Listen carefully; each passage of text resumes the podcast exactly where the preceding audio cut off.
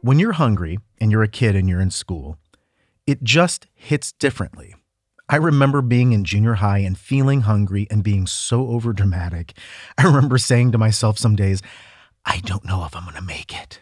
But luckily, there were some particular foods that helped sustain me, that frankly helped me survive through elementary school, junior high, and high school. Some foods you're probably familiar with. Let's take this journey through the school day and into the lunch cafeteria right after the music.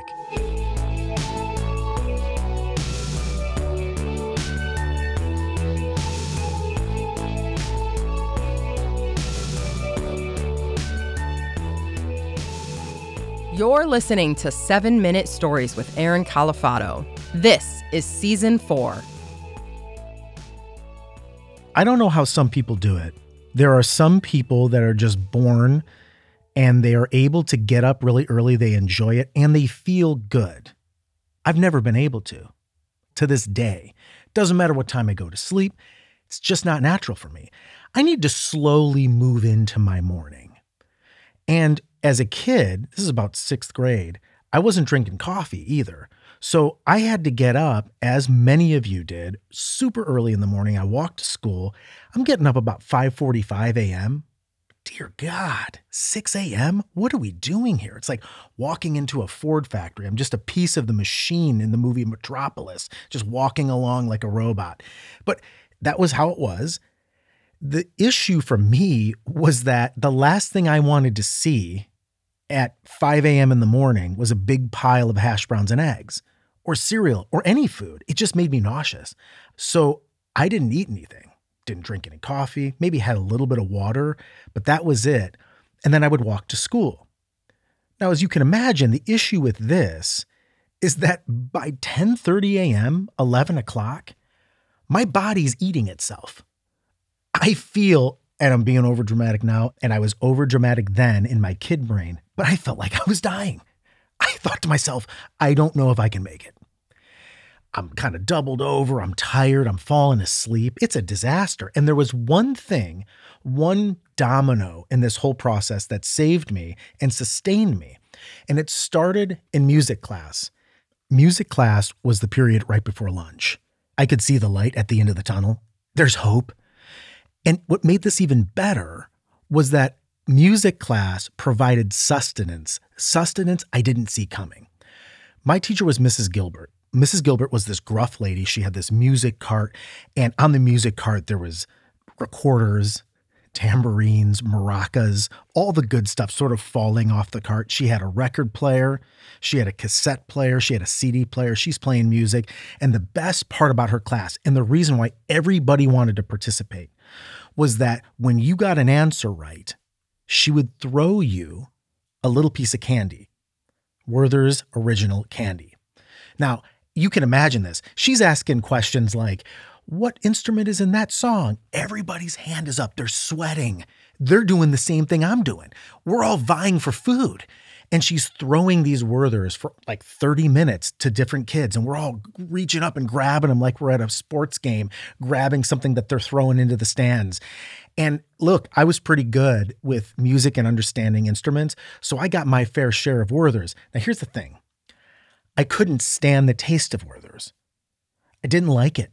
It tasted weird. I had to stomach this stuff. But like I said, it was sustenance. And look, when you're in need, you can't be picky you got to do what you got to do. But I also came up, I think, with a pretty ingenious scheme. I was collecting my fair share of Werthers, getting the questions right, raising the hand. I got that part down. But then I only, for the first two weeks, ate one Werthers in that class just so that I could stay alive because I was stockpiling it for later. I knew if I could only eat just one a day for two weeks and I could get more answers right, now I got a surplus of Werthers that could last me through the year. And it did. And that music class was the most memorable class I've ever had for this very reason. Side note I'm 40 now and I love Werther's original. I think it just happens genetically to everybody who turns 40. I'm telling you, something happens with your taste buds or your brain chemistry, go into anybody's car who's over 40, you're going to find a crumpled up wrapper from a Werther's original candy somewhere in the car. Okay, let's get back to school. Music class ends. Now I walk to the cafeteria, and here we are at the main event. I made it to the homeland. I'm ravenous at this point, but right around the corner is glory, my friends. Some of the best food you're ever going to eat. I got my little lunch card, and let me tell you what's on the menu the food that got me through. First, cheese pizza and pepperoni pizza. I'm always going to go with pepperoni because of the protein, but the rectangle slices, the little square pepperonis that were spicy, don't know how they did it. I always went for the well done piece. I get my chocolate milk on the side with the straw, my fruit cup. I'm good to go. What else do we got? We got cheesy dippers, four golden brown but soft breadsticks covered in this gelatinous cheese. Next to it was this meat sauce ragu. Don't know where that came from, but when you dip the cheesy dipper into the sauce, magic happened. I love these most of all. I remember, look, here I'm admitting a sin. As a kid, I would steal money from my brother's room. What who does this? I'm stealing 2 or 3 dollars extra so that I could hit double lunch. I'm going through the line twice to double up on cheesy dippers. They also had this Fiesta Mexican pizza every once in a while, had the bright yellow cheese, the ground up meat, don't know what that was, but it was kind of an interesting switch up on the pizza vibe.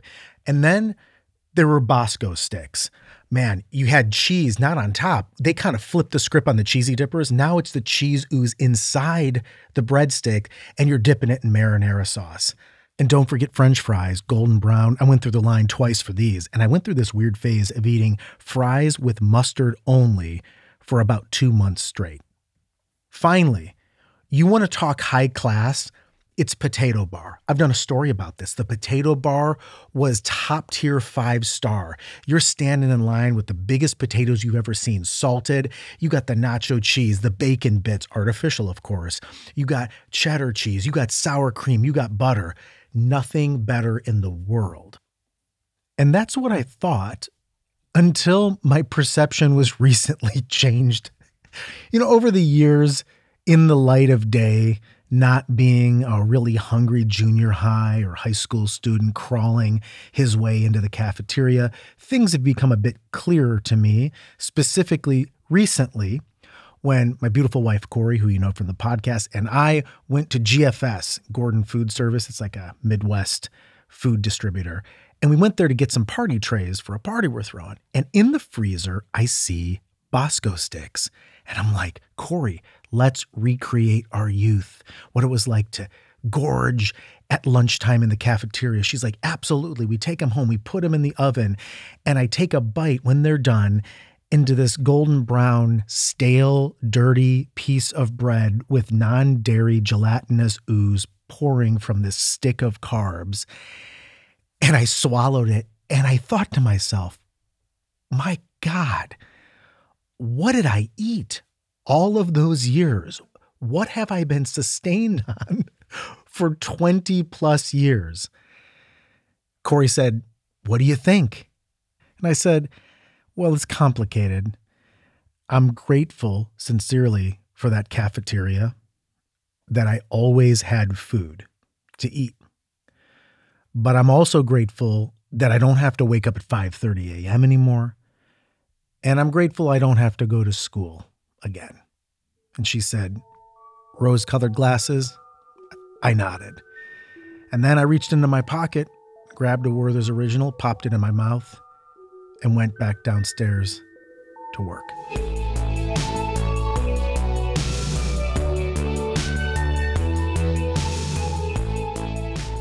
Seven Minute Stories is created and performed by Aaron Calafato. Our senior audio engineer is Ken Wendt. Our resident artist is Pete Whitehead. Original music by TJ Duke. If you or your company needs help starting a podcast, Aaron and Ken's company, Valley View, does just that. Reach out to them at valleyview.fm. Special thanks to our partners at Evergreen Podcasts, and I'm Cori Birce. Make sure to tune in next week for another story.